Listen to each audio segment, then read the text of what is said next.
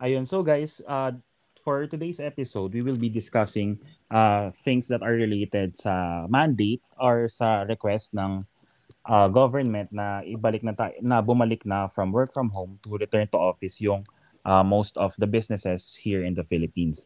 Pero before we move forward with that discussion, mag-share lang kami na at least one na one of one at least one na namimiss namin sa working in the office. Kumbaga, I'll start it off. Ako kasi, may face dati sa office na pag Friday, automatic na lilingo na ang mga tao. I mean, lilingo na yung iba kong teammates para manlibre ako ng pizza. Kasi kung hindi nyo napapansin, pag Friday kasi normally, may ano, may promo sa Yellow Cab. Marami silang promo actually, may promo sila for, na 499, 599 or 699. Kung anong kumbaga kung ano lang tumama sa araw na 'yon. Yun, yun, parang madalas yun yung pinaano ko. Yun yung pinalilibre ko sa kanila. Kunyari pag mga parang Friday, 11 p.m., bigla na lang may magtasabi sa akin na parang, okay, panlibre ka naman ng pizza. Or most of the time, bigla na lang magsasabi, tatapigin ko yung katabi ko. Kunya, uh, katabi ko kasi na si, ang, ang, ang tago sa kanya, Rapio or Jason. Parang sabi ko, Jason, pizza tayo. So, sige, Kevs, order ka na. Tapos yun, yun na siya. Parang, uh, dahil, si, dahil ano nga, may, may mga promo na parang 3 pizza for 499, 2 pizza for 599, ganyan. Normally, 7 boxes of pizza yung pinapa-deliver ko. Tapos parang mapapansin mo, parang wala pa siyang 2,000 pesos. Isipin na parang 7 boxes of pizza. Sobrang dami na. Eh, may ta- eh, time na yun, parang ang dami rin namin nag, na night. Hindi naman kami night shift, parang mid shift pero nag-OOT. So ayun, parang nakakamiss lang yung feeling na ang dami nyo kumakain ng pizza or nanlilibre ka. Tapos parang, alam mo yung stress na kayo sa trabaho niya, pero at the very least, busog kayo. Alam mo yun?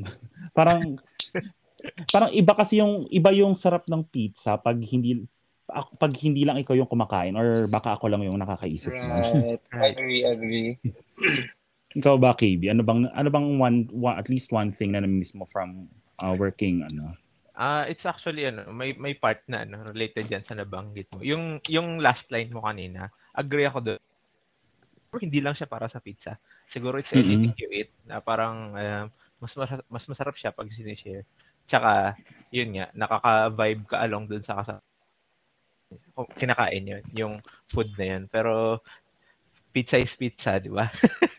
so, yun. Um, so, dun sa ano, dun sa work from home, na ano, na na-miss ko lang nandun sa office. Well, actually, ito kasi, um, yung naging, ano, yung naging working arrangement ko nung time na yun, um, dun sa company kasi namin, since um, analytical testing services yun, so, man pwedeng iuwi ng analysts yung mga equipment namin, di ba? Yung mga eh, yung mga nasa chem lab na equipment, malalaki yon Tsaka may mga gas lines na associated. So, meron at meron talagang kailangan pumunta ng office. At tsaka kasi, um, kaya din hindi pwedeng ito, ano, hindi pwedeng work from home, majority sa amin kasi yung, uh, ma-share ko lang din, yung tubig na na ginagamit for dialysis patients kasi isa kami sa mga nagche-check na nagpo-provide. Ah, oo, dito sa Philippines. Oo, so iilan lang kasi kami kaya kailangan talaga kami eh 'di ba parang na-highlight din yung mga dialysis patients nung time nung ano nung nung ECQ ganyan. So ayun. So pero ang y- dahil ano, dahil yun nga um nabanggit ko naman last time yung sales yung work ko. So kami yung tanging department dun sa office na inallow nung pwedeng may work from home setup, pwede pwede rin kaming magpunta sa office kasi open naman nga yung ano yung office. So mm-hmm. yun lang uh, parang kasi sila dahil normal, so sila bumalik agad sila dun sa ganong ano pakiramdam, 'di ba na na feel agad nila yung pag-office, hindi sa, wala yung work from home na vibe sa kanila. Sa amin 50-50. So ang nami-miss din namin kapag ganito, uh, yung mga ano, yung mga birthday celebrations kasi actually din, din sa ano sa company namin. Ah, uh, hindi ko alam kung ako lang yung may gantong pakiramdam sa amin pero para kasing obligado kang magpakain kasi alam ng lahat na ano na nagbibigay kasi sa si company ng um, 1,000 pesos na libre. Ay, totoo? Oo, para sa birthday. Saan yan? Mag-apply nga ako. so, para, so, parang dadagdagan mo na lang siya.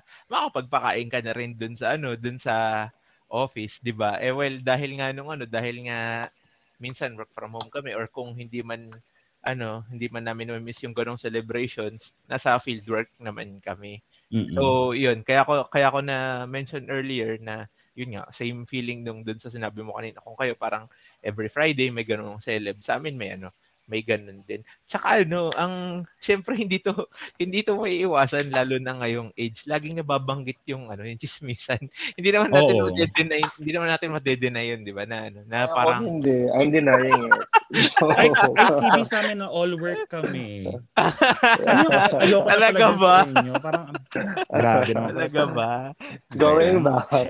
Sige, go, ayun, going back nga, ano, kasi, minsan, ano, eh, parang, um, it spices things up. Kapag ka, kunwari, ano, nakaharap kayo, tapos, kunwari, naiinis kayo dun sa mga client calls, ganto ganyan, tapos sinashare mo dun sa ka-opisina mo. Yun kasi yung, yun kasi yung wala nung, nung, ano, nung kapag nasa work from home ako, pag hindi ako dun sa office nagre-report. So parang wala akong magpapagraranta na, sir, si ganito, chu chu chu chu.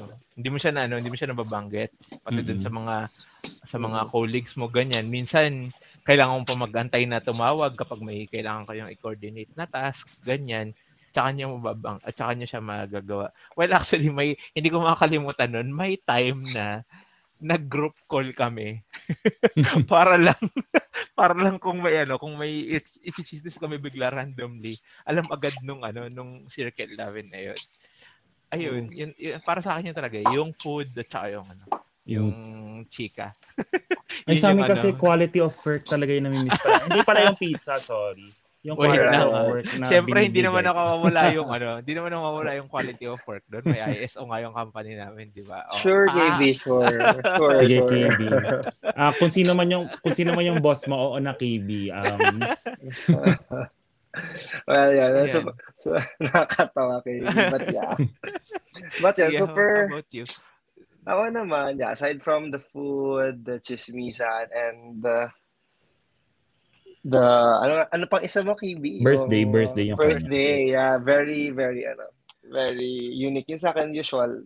Siguro two things. Yung isa, I really miss dressing up for work. Kasi na ngayon, pag gising mo, you just wash your face or take a bath. Tapos you'll change to a regular pambahay, di ba? mm-mm. I just really miss parang, minsan kasi di ba, the, I don't know if it's for everyone, but for me, minsan kapag ang ganda-ganda ng suot ko, ang bango-bango ko, parang I feel like I want to work really hard. Parang ganun. Parang Ah. ganun lang. Parang feel na feel mo siya. And sometimes, if you're, if nakapambahay ka eh, or nakapantulog ka, mag-work ka, it reflects to your performance or your attitude at work. So, parang yun yung na-miss ko. One. Tapos yung next is, since nasa Tagig, BGC, McKinley area yung office namin. So, I miss lang yung yung vibe na pagbaba mo ng sasakyan, makita mo yung mga tao, they are hustling, they are going to work. Na-miss ko lang yung, yung vibe ng office and the people. So, that's what I miss the most.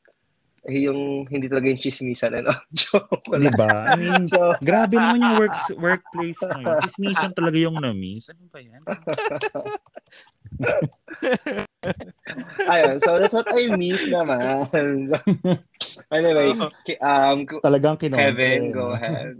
Kung, ayun. So, kayo ba guys, sa aming mga listeners, what do you miss the most about working in the office? Ah, understandably so naman na yung iba sa atin, medyo hybrid yung yung setup na parang sometimes work from home sila, sometimes sa site, pero yung iba nga ah, may mga kakilala no ko na I mean, hindi sila frontliners pero required pa rin silang magtrabaho sa office amidst the pandemic. So, kayo ano bang mga opinion niyo? Ah, tell us about it, okay? Pero now we'll go back to our main topic which uh, which revolves around sa return to office kasi uh, by the time you hear this baka past April na pero uh, this was released um, second week of March na parang yung article sa manilastandard.net ang sabi BPO workers back order to return to office kumbaga sabi uh, it says here na several labor groups oppose the government's order for business processing business process outsourcing or call center uh, workers to return to office by April 1 saying it did not give any assurance that BPO workers would be safe from the virus and from adequate transportation amidst the rising cost of petroleum products. The labor group Parti- Partido Manggagawa said BPO workers must must be safe when they return to their office. Man- mandating the return to office of 1.4 million IT and BPO workers on the sole basis of economic and tax reasons disregards the issue of health and safety of safety, safety of the employees. This is a, this is a recipe for disaster. Brian Nadua of PM said. So, ayun. Bale, upon reading the article kasi, kumbaga, na, yung, yung news kasi spread like, uh, nag-spread siya kagad sa so- social media, di ba? So, ako, initial reaction ko, parang hindi pa ako ganun ka, parang hindi, I don't find the necessity para ibalik yung mga BPO workers sa office. Kasi 'di ba for the past two years they've they've made it work naman eh. So, parang ako, ako kasi uh, medyo parang medyo BPO-ish yung work ko. Though hindi hindi ako sa call center kasi 'di ba yun naman yung parang uh, yun yung uh, may term eh uh, yun yung, yung, yung general impression na pag BPO is call center. Kumbaga ako sa BPO ko, pero not necessarily call center. Kumbaga, for the past two years of the pandemic, we've been making it work. Uh, yung setup. Though, mas ma- mahirap siya nung simula kasi syempre, uh, adjusting period eh. Pero, pero nung, uh, nung necessary adjustments were made, alam mo yun, parang uh, uh, we made it work eh. So parang inisip ko, bakit tayo babalik kagad sa ganong setup if ganong setup if nagwo-work naman, parang what parang if it ain't broken, why why fix it, 'di ba?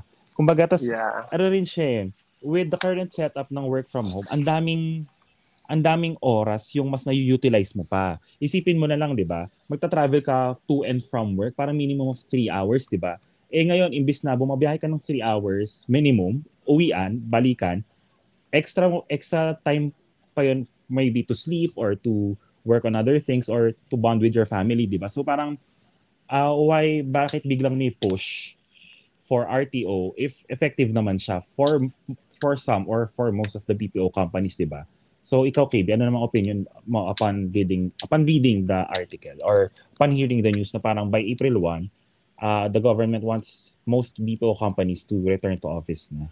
Actually ako din hindi rin ako ano, hindi rin ako um, agree dun sa ano, dun sa push para gawin 'yun kasi well sa akin um yun nga as I've mentioned earlier ayun hybrid kasi yung work setup ko eh. So may part mm-hmm. na work from home tsaka may may part na ayun dun sa office. So parang ano um ang nakita ko kasi na pino-point out nila doon is somewhat related sa sa taxes at saka sa pagpapapa ano pag papasigla ulit ng economy. Well, mm-hmm. parang uh, most people kasi ngayon since pwede nga yung work from home setup so na para din lumayo doon sa NCR initially kasi 'di ba sa NCR talagang pinipinpoint nila na ano eh na mainit yung COVID from the very beginning, 'di ba? Kasi mm-hmm. yung ano, yung pasok at saka labas ng tao doon is grabe. Um, kumbaga ba, ang, ang laking parte ng population ng Philippines yung dumadagsa sa NCR for work and lumalabas. So, andun talaga yung ano, yung ang um, pakikisalamuhan ng tao sa isa't isa. Yun yung binawasan nila. In-avoid nila yon by going home to their provinces. Yung iba nga as far as Bicol eh. Kasi uh-huh. total naka-work from home naman sila okay lang, 'di ba? Parang sa akin ano eh, mas okay nga na ganun kasi 'di ba matagal na nating nire-raise din na issue yung decongestion ng NCR. Kasi mm-hmm. from naramdaman naman natin lalo tayong tayo, lalo tayong tatlo 'di ba ano parang nag-work tayo dun sa ano eh, dun sa region na 'yan eh. Lagi nilang sinasabi na ano na um, ilayo yung bigyan ng opportunities yung ibang tao sa ibang lugar um, para kumbaga ba nag-i-spend din sila doon yung taxes din ng mga ng mga ginagamit nilang supplies uh, and services pati mga pangangailangan nila, yung taxes nun para doon din mapunta. 'Di ba parang mas beneficial ngayon para sa kanila and at the same time less yung ano, less yung risk na magkaroon ka ng COVID kasi doon naman sa data din ng na pina-provide um, ni DOH. Kita mo naman na ano eh, kita mo naman yung numbers na yun nga, grabe yung doon sa NCR, grabe yung attention nila doon. Kung um, i-retain nila yung mga tao dun sa provinces, edi syempre mas safe din sila doon, 'di ba? Although mm-hmm. kahit ano, kahit yung dun sa parte naman din nung dun sa vaccine is hindi ganoon nararating sa probinsya. Pero yun nga, dahil layo-layo yung mga tao doon, tsaka hindi sila masyadong lumalabas din dahil ganun din naman buhay sa probinsya. Mas beneficial yun para sa kanila. Ayun, yun naman yung sa akin doon. So, how about you, ano, how about you, Byron? Grabe, I mean, ang, can I just comment on Kibis point na sobrang well, parang it's a different lens and angle to to look at. So, napaisip din ako doon. Ako kasi, I, I also read that article, um, Kev uh, Cuevas. And uh, I'm not sure if it's a mandate or parang suggestion lang to do it. Um, ayun, while I share the same opinion as Kevin, parang sabi niya na parang if it's working, then it should be a status quo. Parang I agree, I Mhm. totally agree with that. Yung team nga namin actually, sa amin, if if your team is productive, then you can stay working from home. Pero yung Mm. office namin, FYI lang, inopen na siya so that people can go on a purely voluntary basis. Mm-mm. I guess, nag-work siya sa amin kasi parang if you feel like merong slow day for us, parang we go to the office, parang yung productive kami. And through that, parang walang internal pressure sa mga employees to ano, to to go to the office. Kasi parang, Oo. okay, KB already talk about the economic um, impact. Ako, I want to highlight lang the ano, the, uh, I don't know, emotional, mental impact of it. I feel like kasi if the government is mandating it, my point of my point of view is para may external pressure for people to go back to what they weren't used to for the past two years. And I feel like yung effect nun sa tao is parang hindi okay. Diba? Parang if you are asked to do something, parang nagiging task siya or parang nagiging heavy siya sa pakiramdam as opposed to the government giving people options. So, pag sabi ng government na parang, ah, you can start um, going from home, I mean, going to work in a, on a purely voluntary basis. Parang, in-empower mo yung tao to decide On using their own own. volition. O, parang Oo. ganun. That, that's, how, that's how I see it. Kaya, siguro, um, to summarize my point, parang, it really depends on what the government decides for the next few days or weeks. Kasi, if ano kasi, if volunt if mandate siya, parang I feel like magkakram yung tao, parang Mm-mm. magbabago yung uh, mental state sa work. Kasi parang nasanay ka na for the past two years eh, tapos bigla may, magkaka-change na naman. Parang mag-adapt na naman siya. Tapos parang marami ring relationships yung ma-affect. Kasi parang, for example, if you're a mom, di ba? Parang nagkaroon kayo ng system sa bahay nyo or On how to do things. anak mo on how to do things. Mm. di ba? Parang it's another adjustment. And, and, and I think na merong indirectly e- effect din siya sa economy kasi if like if hindi magiging productive yung mga employees, then business won't be productive, di ba? Yeah. So that, that's how I see it. So pero if tatanungin tayo kung pro ba tayo or not, hindi ako pro dun sa mandating Yung ire-require. Ako rin Oo. hindi eh. Yes. pero yung as an option, of course, that should be I mean people should have an option naman lagi. So that's where I am now. Mm-mm. Um, Sa- may I just add doon? Ah, go, go, go. Um, parang sa akin din, one more thing is yung ano, yung safety standpoint. Kasi ano eh, nakita naman natin kung ano, kung gaano ka ah, kagulo yung healthcare system dito sa Pilipinas. Well, hindi naman ano to. Um, marami ta- actually marami tayong frontliners pero yun nga, yung sistema kasi yung problema, alam naman natin to, eh, 'di ba? Mm-mm. Yung yung fear din kasi na magkaroon ka ng COVID is though parang papansin natin ngayon na hindi na siya laging usap-usapan kasi parang oh bumababa na nga yung cases pero wala ano naman 'di ba hindi pa naman siya um from pandemic level binababa binababa papuntang endemic kahit saan 'di ba hindi pa naman sila ah. nagsasabi ng ganun parang bakit mo all of a sudden i-risk na ipago yung mga tao na magkakasama na sila ulit na baka mababawasan na yung pag-implement ng social distancing, ganyan.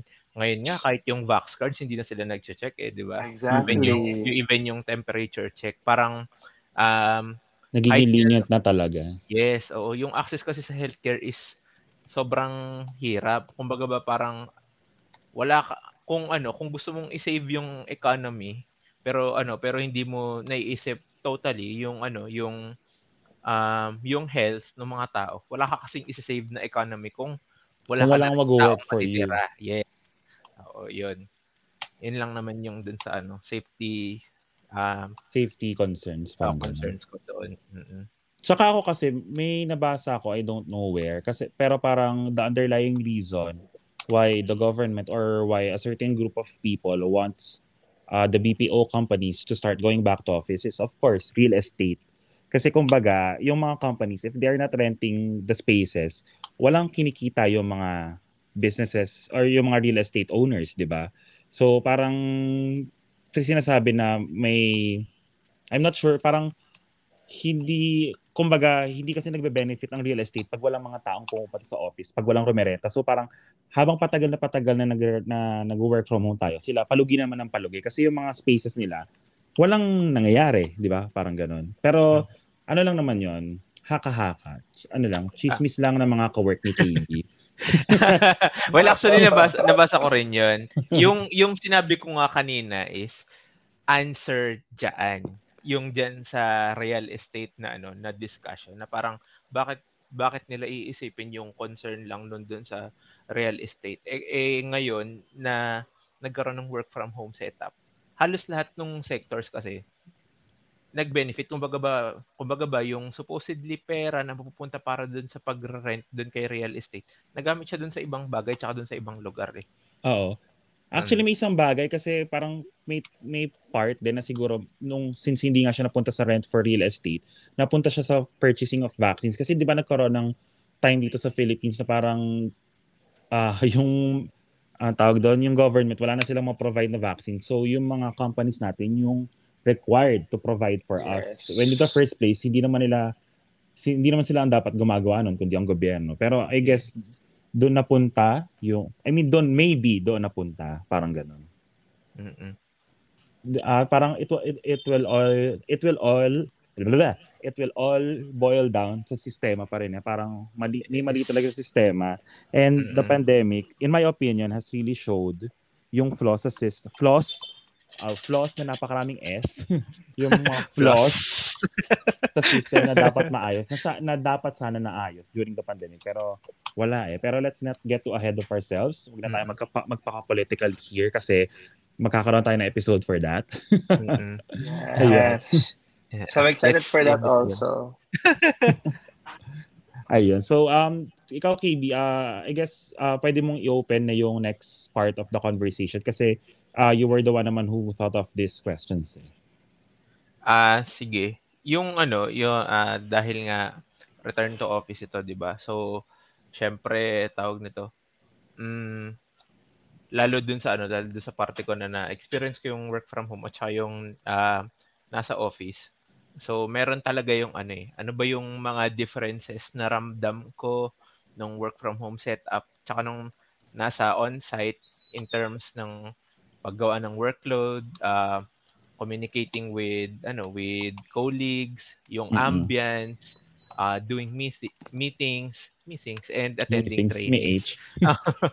okay. So yun, um nung sa akin kasi, well primarily yung work ko kasi is dealing with clients at saka mag-entertain ng inquiries. Medyo ito talaga yung ano, yung bulk nung nung ginagawa ko. Um mostly calls ito sa mobile at saka sa ano sa sa landline dun sa office. So sin kapag ano kapag naka-work from home, syempre wala akong ano, wala akong access dun sa ano landline namin sa office, 'di ba? Mm-hmm. So ang ginagawa nila noon yung ano, yung mga na, na, na, naka-assign dun sa office, yung reception personnel namin, um, kapag may tumawag na ano, na yung concern is para sa akin, kung kaya naman nilang sagutin na doon, sinasagutan nila. Pero kapag ako talaga yung kailangan hanapin ng ano, nung nung caller, um, ninonote nila yung details. Parang yung usual din, parang kung dati, it, ito rin naman yung ginagawa nila kapag nag-field work kami nung bago nag-pandemic. So lahat, nanote nila yon sino tumawag, ano yung concern, ganyan. Tapos hingin yung number para ibibigay nila sa amin. Tapos mabalikan namin yung yung client na yun na tumawag. So, uh, yung sa mobile calls naman, ganun pa din eh. Siguro nung ano lang, nung umpisa, um, nakaka-conscious actually yung ano, yung kapag may mga alam mo yung obvious na noise sa bahay. Oo, sa background. sa background, oh. Kunwari, yung suisigaw yung nanay mo na ano, oh, yung ganto, yung tinapay, ganyan, yeah. kakain na, yan, yung mga ganyan. yung aso nyo, tatahol.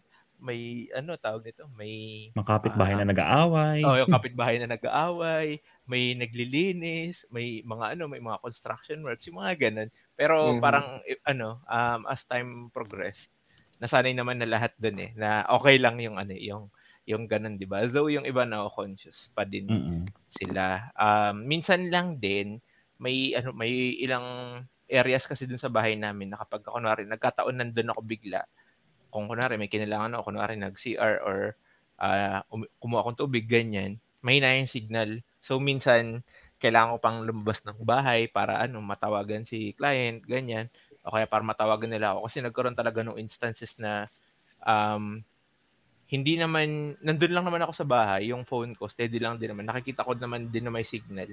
Pero parang sinasabi na hindi daw ako matawagan.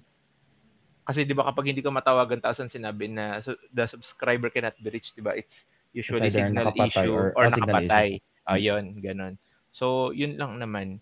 Yung dun sa parte naman nung ano, nung dun sa client visits, ayan, ito ginagawa din kasi ko din kasi ito ma, madalas. Wala naman masyadong nagbago doon. Siguro ano um yung dyan sa parte lang nung ano nung doon sa client visits nung una na nanibago ka kasi so kapag nagdra-drive ka na syempre nakasasakyan kayo nito 'di ba ang dami mm-hmm. talaga nagbabike nung una ang laking adjustment sa flow ng traffic yung marami kang iniisip na nagbike sa mm-hmm. paligid mo tsaka naka-e-bike kasi ano eh tawag nito sa totoo lang yung mga pre-provide na bike lanes most of them hindi talaga nakatulong dun sa ano, okay. dun sa ano, dun sa dun sa road. Hindi ko alam kung bakit yung ibang roads na parang two-way lang. So kumbaga parang isang northbound, isang southbound, southbound lang. Nilagyan nila ng bike lane. Eh, ang liit-liit naman nung kalsada. So minsan sa parte mo bilang driver, hindi mo rin kasi alam, may mga areas na rin kasi na ano, 'di ba, na no contact apprehension na. So, mm-hmm. mako-conscious ka din na oy baka mamaya kapag bumabad ako maigi dun sa may parte na may shade ng bike. Baka may mabigyan ako ng violation, or... ng violation okay. ticket nang hindi ko nang hindi ko nalalaman. At the same time, mako-conscious ka din kasi baka mamaya too close ka naman dun sa opposing sa opposing lane mo. So, ayun lang naman. Tsaka nung ano din, nung before pandemic kasi, ang office hours talaga namin ay 9 to 6 So dahil may mga schedules ng um, quarantine, ng quarantine, curfew, ganyan, we had to adjust yung working working uh, hours sa office namin from 9 to 6, ginawang 8 to 5. Kasi okay. yung iba din, um, ah, tawag nito, yun nga, hinahatid pa, hinahatid pa ng ano, ng hinahatid pa pauwi sa kanila, ganyan. So, hindi rin makapag-overtime yung iba kasi baka abutan na sila ng curfew. Ayun, yung mga ganong concerns. And lastly, yung gas. okay. Kasi 'di ba nung ano, nung umpisa, nung umpisa ng ECQ, nag-drop ng sobra yung presyo ng gas.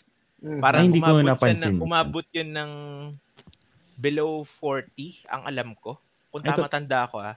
Umabot kasi yun. walang demand. Oo, sumadsad Oo. kasi talaga siya. So parang um, kami kasi dahil nga yung sa reason na nabanggit ko kanina, kaya kami parang declared din as essential that time.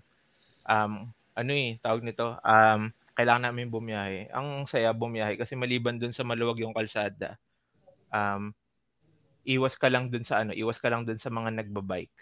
Ayun, mababa din yung presyo ng gas. Yun lang naman.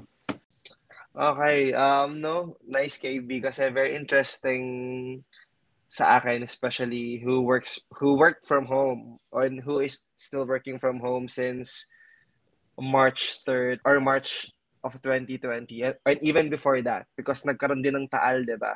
Mm-hmm. So we also work from home. Oh, taal, okay, kasi okay. Yung nature ng work namin, we can work from anywhere naman because nga yung nga sa nature. But yeah, just I just want to touch bo to touch base on KB's point na sobrang interesting niya to know kasi parang that is something na hindi ko nakita when we were in the early part of this pandemic like yung gas I didn't realize that actually. So very good na na ano siya na natakal siya. Na well for me naman um well for me naman yung as, as as I've said earlier we've been working from home since I don't know January 2020 or Feb because of the taal tapos nagka-pandemic. Tapos we also work from home. We are also working from anywhere then. So the shift from my com for my company and myself is not that much Pero again, to my point kanina, iba kasi yung option mo yung isang bagay, iba yung mandatory mo siyang kailangan gawin. So, merong extra push or pressure now na sa kailangan sa bahay ka na mag-work. And yung early onset of working from home is very ano very weird for me kasi before I I'm the only one working at home. Tapos nung pandemic na we have your parents who are also working from home, your siblings, so para ang dami. But it also gave us a sense of us working together. So okay then. And one and one good thing about one good thing about us naman as families, hindi kami nailang to take in calls in front of each other. So parang mm-hmm. literal, parang naging office siya sa house namin. So parang okay lang siya. Siguro yung naging mahirap lang nung onset ng pandemic is parang wala na tayong boundaries between life and work, 'di ba? Parang sometimes kakain ka sa tapat ng laptop mo kasi para mag-meet, magkaka-meeting o kaya Uh-oh iisipin mo, 5, di ba kasi pag, pag sa office, pag 5 p.m. na or 6 p.m. na, you can already go home. As opposed sa bahay, ano, sa bahay lang naman ako, I can still, ano, I work. Still work. Tapos naging habit na siya, tapos naging habit na rin ng client mo na, oh, I think this person is still working. Mag-email siya sa'yo.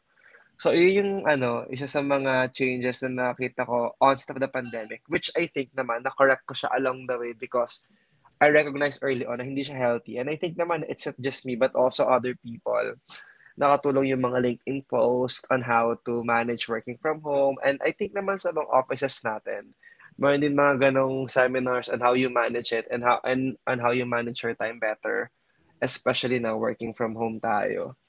So, ayun.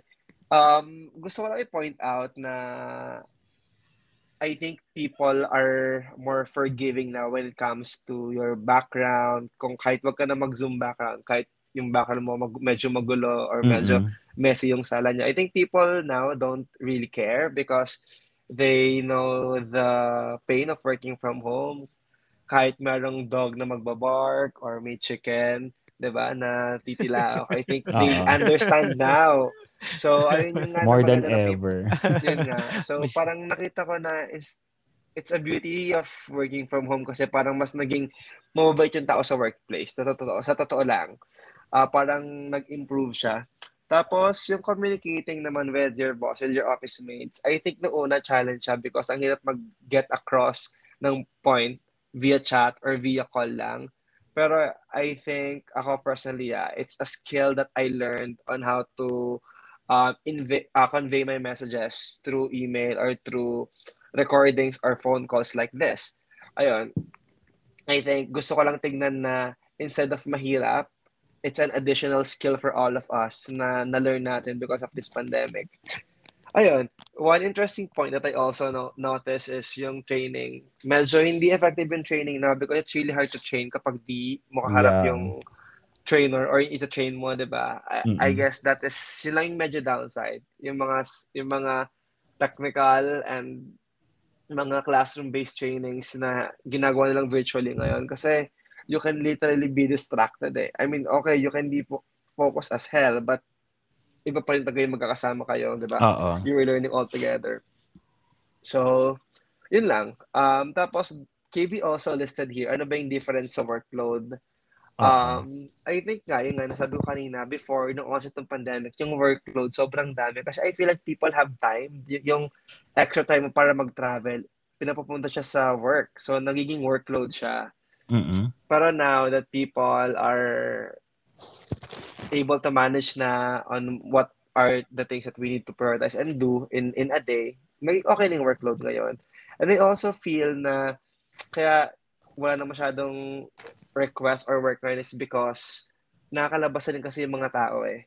Uh-oh. So, um, isang factor siya. I, I also would like to highlight pala na hindi masyadong mahirap yung shift ko from working from home kasi I work in a multinational com- company and my teammates are also from all over Asia. So, kahit nasa office, yung teammates ko, parang dalawa lang or tatlo lang kami doon. And all others nasa ibang bansa na rin. So, parang same lang naman siya yung right ginagawa. Now. Oo. So, yeah. I guess it's really case-to-case basis. Kasi super magkaiba kami ni KB. That's why sobrang interesting ng mga points na na-brought up niya. Actually. Kasi parang, yeah, I learned a lot of things from it. So, yun lang. How about you, um, Cuevas? Ako naman, yung difference sa, yung unahan, nung early onset itong pandemic, yun nga, same ng point mo, Byron, na parang ang hirap makipag-communicate.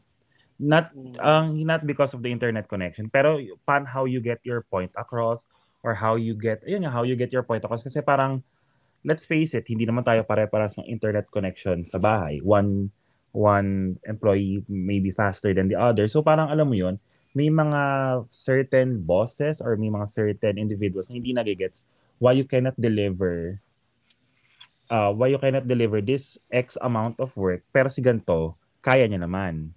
Mhm. So, parang ah, ilang beses ko yung pinaglaban sa dati kong work kasi parang ah, admittedly, isa ako sa may pinakamabilis na internet connection noon kasi naka-fiber kami and then sa bahay naman noon, nung early part ng pandemic, ako lang ang nag-work from home kasi ah, ako lang yung nag-work from home. Ah. Mhm. Ako lang yung nag-work actually.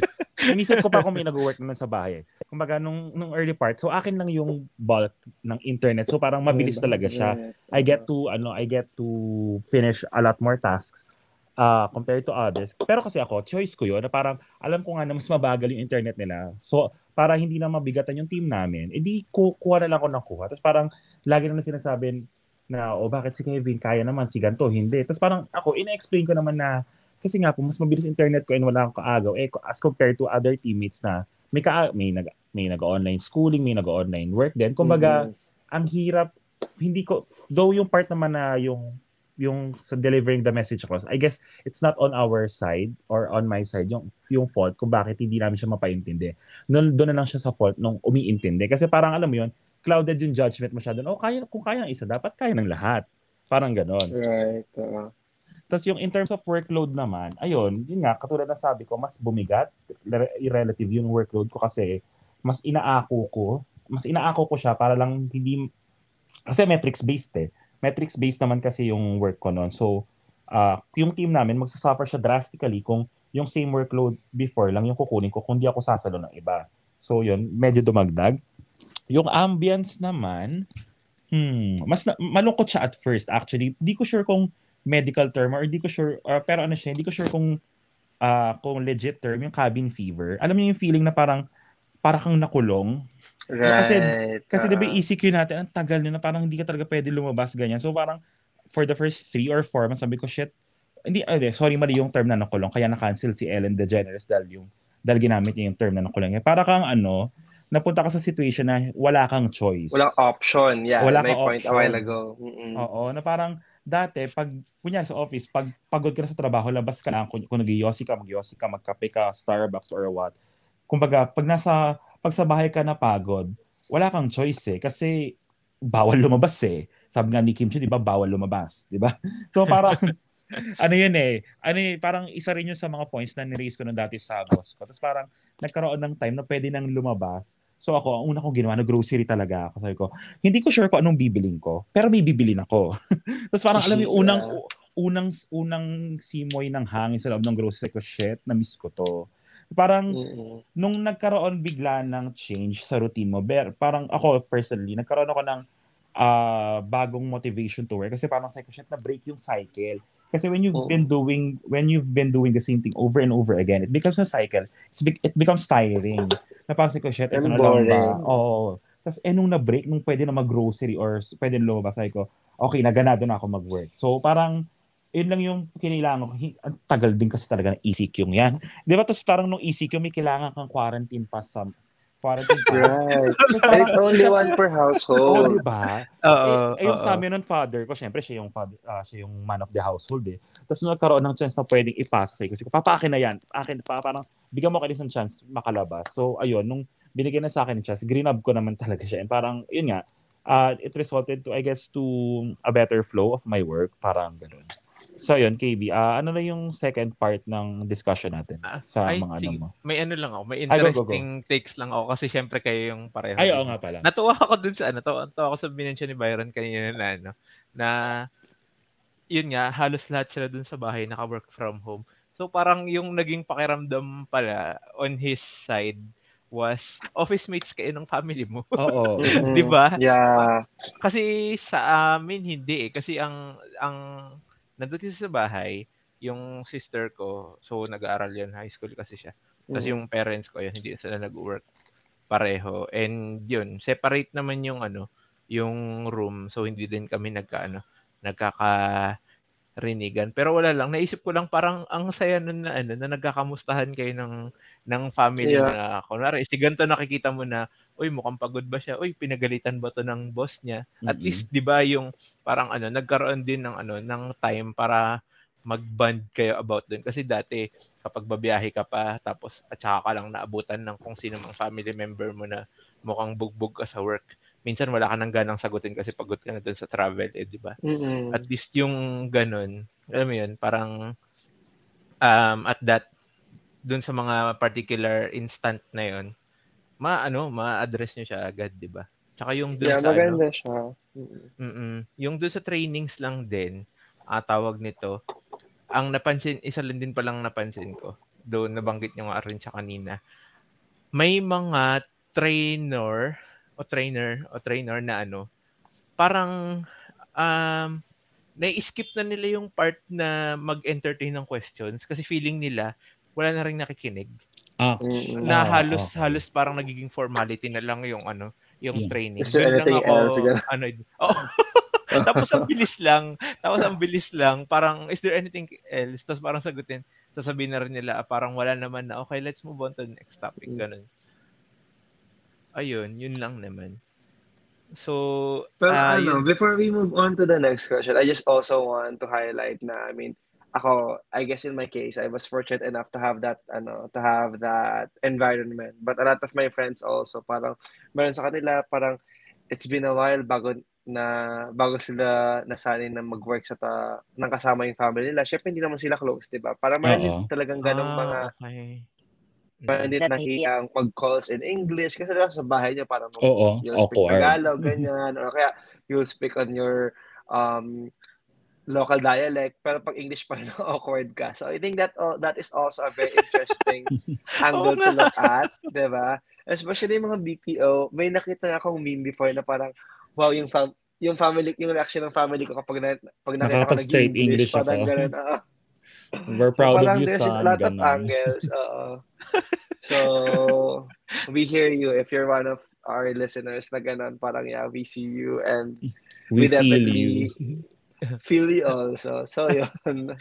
Natawa ko dun kasi sa amin, sa amin kasi, since ah, tawag nito, um, yung sa work ko kasi, um, ano eh, tawag nito, kailangan makon- maka-convince ako ng tao eh, di ba? So parang, madalas kasi yung approach namin is, kumbaga ba, ano yung pinaka-friendly na approach at the same time, masasagot namin yung, yung concern nila. So, mo, yung dun sa parte ng ano, ng pagde-deliver ng straight English yan, bihira ano eh, bihira, bihira nangyayari, bihira, bihira siya needed sa amin. So parang ano, wala natuwa lang ako doon na, na na-highlight niyo kasi sa amin wala eh pag nakikipag-usap kami.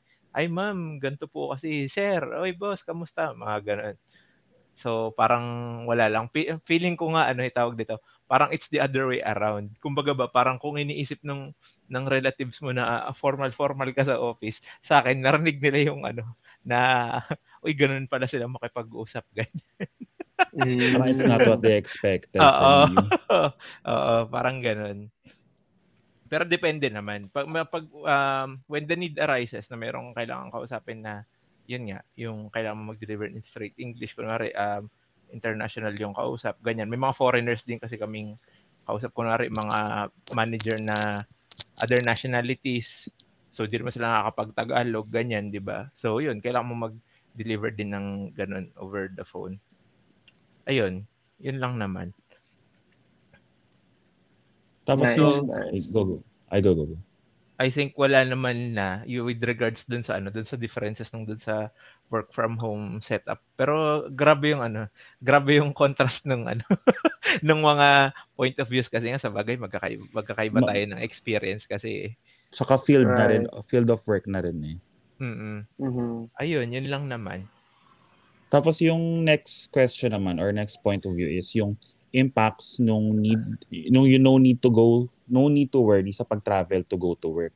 Kumbaga ano yung mga bagay na nagbago simula nang hindi na tayo nag-work sa office as compared to working from home. So ako na yung magi start Ako yung isa sa mga una ko napansin is nagkaroon tayo ng mas maraming time for a lot of things. I, I guess, yun naman generally yung nagbago.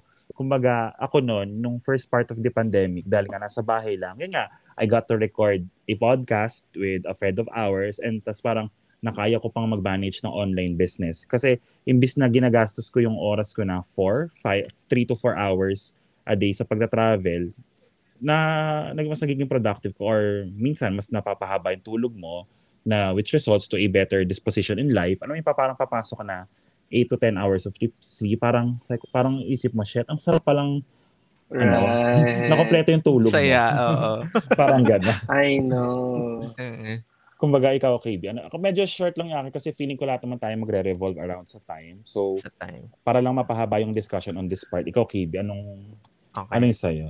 Sa akin kasi dito, it's two things ulit eh. Kasi meron yung part na naka-work from home nga ako, tsaka meron yung part na harap ako sa clients, diba? Pag kasi ano naman, pag yung harap sa clients o kaya pupunta sa office, um, hindi ko lang sure kung sa inyo meron. Kasi sa amin kasi, may uniform kami. Mm-mm. So parang ano eh, parang itong part na to kanina um na ano lang na matindi Napa- yung realization ko nung sinabi to ni ano ni Byron earlier na yung pagde-dress up and yung feeling nung pagdadala nung sarili mo na ang ayos mo, ang bango mo, iba nga talaga yung ano eh.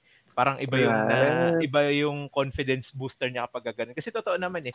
'Di ba nung college, actually nung college, ewan ko kung unpopular opinion to. Ako gusto ko nag-corporate attire. Wednesday? Tama, Wednesday Ah, tayo nun, di ba? Pag Wednesday, Wednesday, yeah. o kaya kapag kailangan mag-present, ganun. Ako gusto ah, ko siya. okay. May mga, alam ko may mga batchmates kasi na ayaw nila eh. Well, pe- pero parang yun nga, um, na na-touch lang ulit sa akin yung yung parte na ayun, yung confidence na nagkakaroon ka kapag nagde-dress up ka. Sa amin Mm-mm. kasi parang ano eh, parang um, parang hindi ko siya ganong maramdaman kasi yung uniform lang yun eh. Parang wala ka naman ah. ibang isusot na ano, di ba? Nakakaiba. So kailangan lang maayos ka tsaka mabango. So yun lang yung kailangan i-check. Oo. Pero ayun, tingin ko hindi siya masyadong nagbago dahil nga naka-uniform kami. Yung doon naman sa ano, doon sa parte nung ano kapag naka work from home na setup, actually gusto ko yung parte na pagkagising ko pwede ko na gawin yung trabaho ko. Ah, hindi ah, hindi sa akin nagma-matter yung ano eh, yung kung um, ano ba, kung nakagayak na ako bago ko gaganahan, ganyan. Mm-mm. Madalas kasi yung mga yung mga pa-start, yung time ng work, yung 8 a.m., marami nang tumatawag. Ah, It's either tatawag sa akin yung ano, yung field samplers namin na under ko na parang ipapa-go over nila kung ano ba yung task assigned or Mm-mm. scheduled sa kanila for that day o kaya may client call na talaga. So kumbaga ba parang sa akin pagkagising kailangan snappy agad kaya for, for the kape din ako agad pag ano pagkagising. Parang okay naman na ako sa ano sa ganon. Um yung isa lang din outside nung ano outside nung nung work na feeling ko malaki rin yung ano malaki rin yung naging um benefit sa akin nung work from home setup is kasi nga 'di ba nagte-take ako ng ano nagte-take ako ng Masters. masters.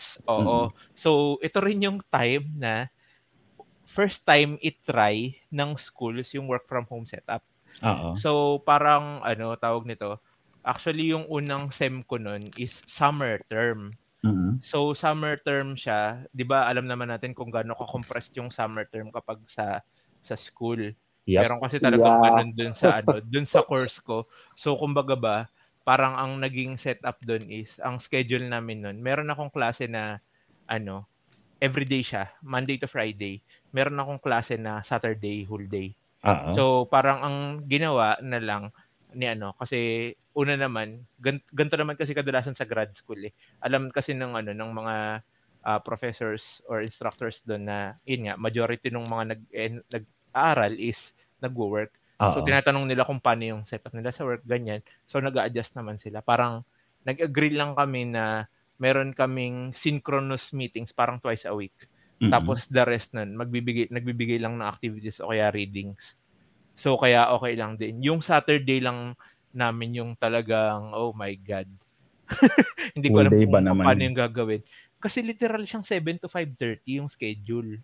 Wow. Ang dragging. Diretso, diretso 'yun. Oo, kumbaga ba parang yung time kasi para mag-travel din dati. So, na-experience ko din kasi yung before pandemic na pag Saturday, so ang nangyari kasi, since yung work ko kasi hanggang Saturday, kinumpress yung schedule ko naman dito Friday sa work para, yun nga, uh, para makapasok ako ng graduates ko lang Saturday, di ba? So, pagod ka nung dun sa compressed schedule mo na Monday to Friday, gagawa ka pa nung mga ano, gagawa ka pa ng mga papers mo, assignment mo, tapos papasok ka ng Saturday tas whole day din yun. So, nawala sa akin yung yung pag-worry dun sa travel na yun. Kasi, uh, tawag nito, ramdam na ramdam ko yung impact niya sa akin. Tsaka, uh-huh. yun din kasi, ano eh, tawag nito, um, before nung pandemic, nagmumotor kasi ako. Uh, di ba nabanggit ko dun sa, ano, dun sa uh, parang episode zero na, yun nga, before nung pandemic, na-aksidente ako. tas sakto, uh, marunong na rin naman ako mag-drive dun. Kaya nung nito, gamit ko na yung kotse namin sa bahay. So, uh, tawag nito, hindi, wala kasi sa akin yung luxury na matutulog ako sa biyahe kapag mm-hmm, papasok. Right. Kaya minsan, ano, kaya minsan kapag pupunta sa work, minsan hindi mo maiwasan yung nalate ka ng gising, mamadali ka, yung ganun. At least yung risk nung madisgrasya ka din na wala. Mm, yung accident. Yeah. So, ayun. Um, nakatip, nakatipid din siya kasi on the way to work, aminin naman natin, may mga nakikita tayo minsan na, ay, gusto kong dumaan dito, gusto kong kumain dito, parang bago ka umuwi ng bahay. Bibili ka muna ng something or kakain ka muna. So, nawala rin yun, di ba? So, bawas temptation din. So, yung savings talaga sa time, sa pera, yun, yun yung para sa akin mga naging impact sa akin nung hindi ko na need mag-report sa office paminsan-minsan ayun lang naman. So, sa iyo, Byron. Ay, uh, wait lang. Talaga... Ay, hindi. Balikan ko lang din, sorry. Oo Sige, nga, go. na-realize ko lang din yung, ano, yung pera. Oo nga. Yun nga. Financial impact. Oo, ang laki. Mm-hmm. Nung parang first four, five months ng pandemic, ang laki ng naipon ko noon. Tapos right. parang na, na gastos ko lang din lahat because of uh, things na uh, I will not talk about in this podcast. Pero na-realize ko nga, kasi syempre, di ba sa araw-araw ang ginagas, normally siguro, I mean sa akin, ang ginagastos ko nun per, uh, per commute, siguro nasa 70 pesos per day. Eh, hindi, sabi, oh, di ba hindi mo na siya ginastos, uh, a week, 350 yon uh, in a month, uh, 1,400. Uh, Tapos i- i-add up mo lang siya ni add up. Ibig sabihin, pataas ng pataas yung sinisave mo. Yung pagkain nyo naman sa bahay, lalo pag hindi ikaw yung nakatoka sa grocery, eh, kumbaga, if hindi ka nakatoka sa grocery, untouched yung pera na naka-budget mo for food. Eh ako kasi, ako hmm. sa bahay kasi namin, na nakatoka sa akin, electricity lang. So yung pera ko for food normally sa office, naiipon at naiipon ko lang siya. So kung nga, yes. ano, isa rin yung sa na-affect. Sorry for cutting you off, KB. Okay lang, okay lang. Uh-huh. Pero yan, go, go, go. Feeling ko mas matatouch din siya dun sa, ano, dun sa next. Pero sige, let's go.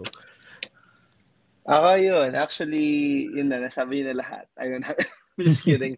But I don't have anything to, add na kasi ngayon nga, I mean, yung number one talaga impact is time. Sabi, sabi nga ni, ni, ni Cuevas na na-touch natin yung mga hobbies na pwede nating gawin or like for his case business. Tapos, extra time, extra time for other things like, you know, grad school or any other work stuff that you want to finish. Tapos yung nga, money, sobrang laking savings ko din doon. Kasi if you're driving, parang magkano ba gas? 1,000 per week. So parang it's gonna be 5,000 per per ano. Kasi parang tagig to Caloocan City. So parang that's so, that's so far.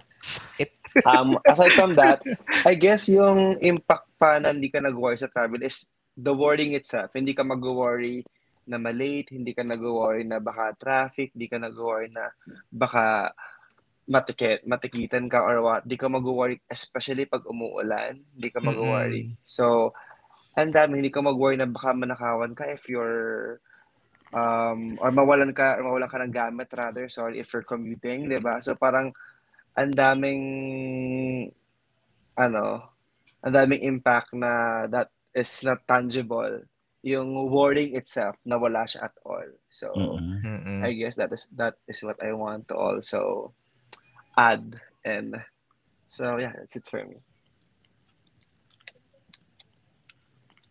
Ayan. Um, Ayun, KB, sorry. Anong, KB.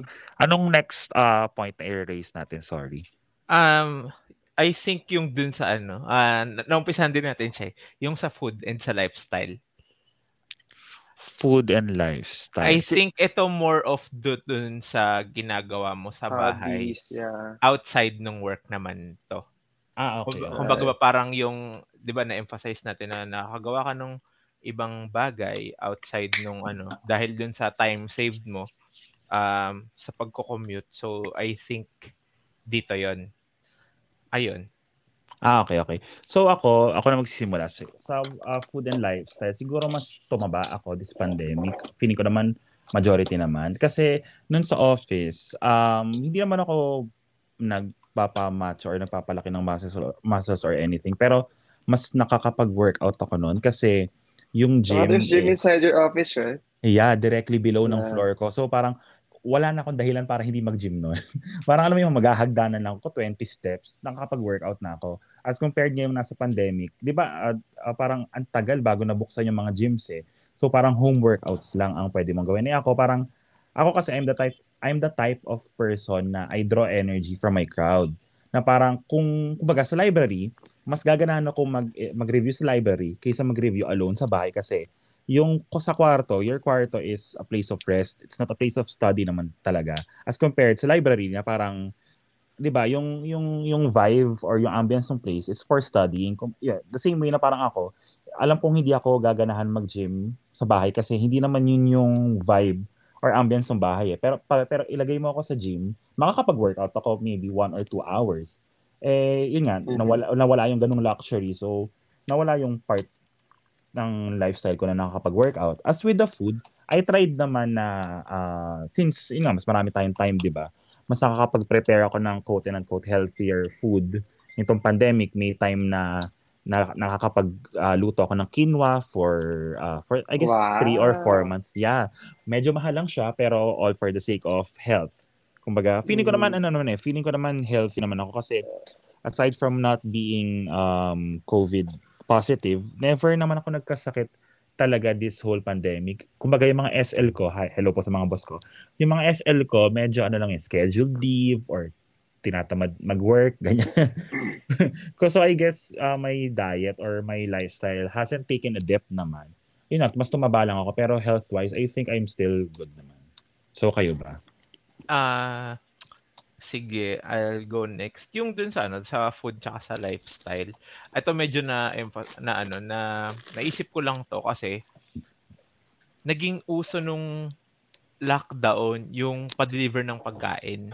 Oo. And I think since ganun nga, so ano bang options mo usually kapag ka ganun, 'di ba? Parang fast food. So parang um ewan ko, feeling ko lang may naging difference dun sa kinakain ng mga tao nung ano nung mas nagstay sila sa bahay compared nung nung nasa labas sila. Pero sa akin kasi, yung sa personal choice ko sa ganito, um, sa totoo lang mas gusto ko kasi yung lutong bahay eh. Kaysa yung kumain sa fast food Mm-mm. ganyan. So it's either lutong bahay or ano or resto.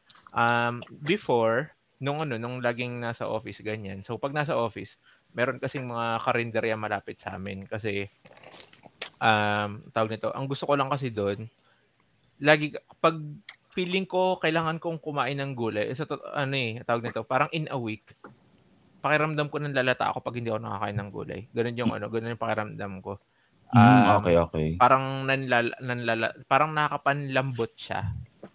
Basta feeling ko ang weak ko kapag hindi ako nakakain ng gulay siguro kahit Mm-mm. a- ano, minimum na yung yung once a week. So, Wow. ayun. Pag pag sa field work naman kasi, kasi kami ito naman sa perspective naman ng dun sa field work. Dahil alam na rin naman namin yung mga areas na pinupuntahan namin. Meron talaga kaming mga go-to na na spots na kinakainan. So kumbaga ba pag ano, naka-schedule kami sa gantong area, yung plano ng itinerary, ano eh, tawag nito, parang masasadya mo na talaga na, ay, dito kami matataon nakakain nito kasi by, by lunchtime, nandito kami sa area na to. So, ang problema lang nung ano, nung nag-lockdown, marami kasi talagang business na nalugi. So, meron kaming mga masarap na nakakainan nun na ayun nga uh, they were forced to close the business which is nakakalungkot. Yeah. Ayun. Um pero though may mga bago namang ano, may mga pumalit naman na ano, may mga pumalit naman na ganun. So may mga na-explore din na bagong ano, bagong food Bagong establishments, options, o oo. bagong options Mhm. pa try ganyan. Tsaka nung ano din kasi nung ah tawag nito, nung yung before and during pandemic kasi, malaking difference kasi din kasi sa akin yung nakamotor at saka yung nakasasakyan sa totoo lang.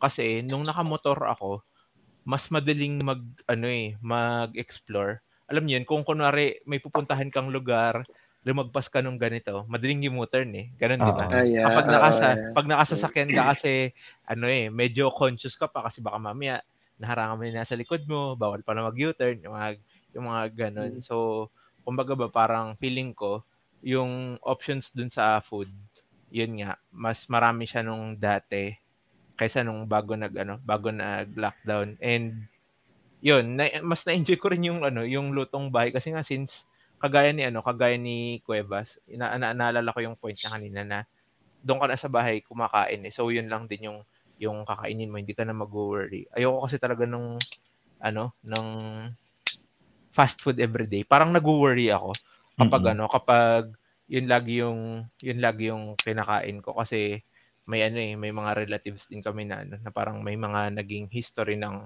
health issues ganyan kaya medyo worried lang din ako doon. So doon sa ibang aspects ng lifestyle, since nabanggit niyo yung doon sa pag-workout, ako kasi pag nagpapapawis ako, hindi necessarily yung gym. So una, unang Basketball, right? naapektuhan, oh, basketball. Ayaw nga pala problema, basketball. tapat ng bahay namin basketball court. Bawal.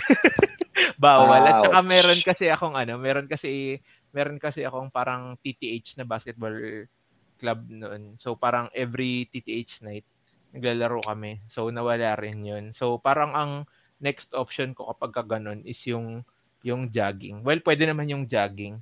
Um ayoko lang kasi kapag nagja-jog ako na doon ako sa same place na 'yun lagi Over eh, hindi and ka over naman again. hindi, hindi, hindi ka naman makaikot that time kasi nga may mga kailangan mo yung quarantine pass eh Tsaka barricade, di ba? oo yun so sa subdivision sa subdivision kasi yung bahay namin so pag pupunta ako dun sa subdivision na gusto kong supposedly ikutan bawal kasi wala akong quarantine pass nila Mm-mm. So hindi ko rin magawa 'yun nung time na 'yun. Hanggang sa ano naman, lumuwag naman unti-unti, ayan, ganyan. Tas nung um nung umalis na yung kuya ko, iniwan niya kasi yung bike niya. So parang biking yung naging ano, yung naging option ko. Ang gusto ko lang, ang nagustuhan ko lang din, ah, nabanggit nyo nga kanina, parang kung si Cuevas, pagbaba niya ng hagdan ng, ng office nila, gym na, akin, pagka-out na pagka-out ko ng trabaho, since hindi ka naman naka, ano, naka-dress up, pwede kang diretsong magpapawis agad. Actually. Di ba? Hindi, ka na Mm, magpapalit. yeah. Ganon. Ayun, yun lang naman sa akin yung sa food tsaka sa lifestyle. Medyo curious ako yun sa Byron kasi nabanggit mo na ano eh, na medyo um, nag-explore ka talaga doon sa parte ng ano, ng pagiging active at saka yung pag-work. Yeah. Ano. As in, ayun, uh, for, yun two things yung answer ko dito. First is yung sa food. Interestingly, magkabaliktad kami ni Kevas kasi diba, remember, uh, I went back to my parents' house uh, during the pandemic. So parang before, nung nag-work ako sa Taguig, we're eating quote-unquote un- unhealthy food because it's always take-out, fast food, or niluto namin or parang canned goods lang, ganon. So, Mhm. because I don't know how to cook. Nung naging pandemic, the food that I'm eating became a little bit, a little bit better kasi nga, it's may mga cooks na, ganyan. So, lutong bahay, siya. So, mas naging okay yung food situation. Personally for me, kasi nga, ganun yung nangyari. So, yun. So, parang hindi ako makarelate kanina, but I guess it's case-to-case based naman. I also think na yung mga taong uwi ng provinces, naging ganun, ganun din yung case nila kasi parang mas nakapagluto na sila doon, I feel. And ang dami rin taong nag-explore ng, and nag-experiment sa pagluluto. So, I feel like when it comes to food, naging ano siya, naging mas okay. So, ayun. Tapos, lifestyle naman yun. Nung first few, nung, er, nung onset ng pandemic, medyo mahirap kasi, yun nga, walang, boundary between life and work. So walang work-life balance. But when I found the the balance na naging madali siya for me kasi parang pag di ba meron tayong mga meetings na hindi mas hindi tayo masyadong nagsalita. Oo. Like ayun, yun, parang nag squeeze in ako ng workout like mag no dumbbell ka or barbells ganon kaya stretching. So you get to do those. Tapos pag after, right after ng work, like 5 p.m., minsan nas, nakaschedule siya sa calendar ko. That's when I do my workout. So I guess yung nagbago sa lifestyle ko now is first yung ini-schedule ko na lahat ng nangyayari. Like ito, tong podcast natin, di ba? We schedule it at Mm-mm. this time to do. So I calendared it. Parang ganon. Tapos, into venturing naman sa fitness, noona talaga ganon. Parang it's the small things. You have to schedule. Tapos kapag may nahanap kang time in your calendar or time during your meeting, you do it. That's how I did mine. Tapos, nung slowly nag-open na yung mga gyms, that's when I yun, I started going to the gym na rin. Pero yun, right after work pa rin siya ginagawa.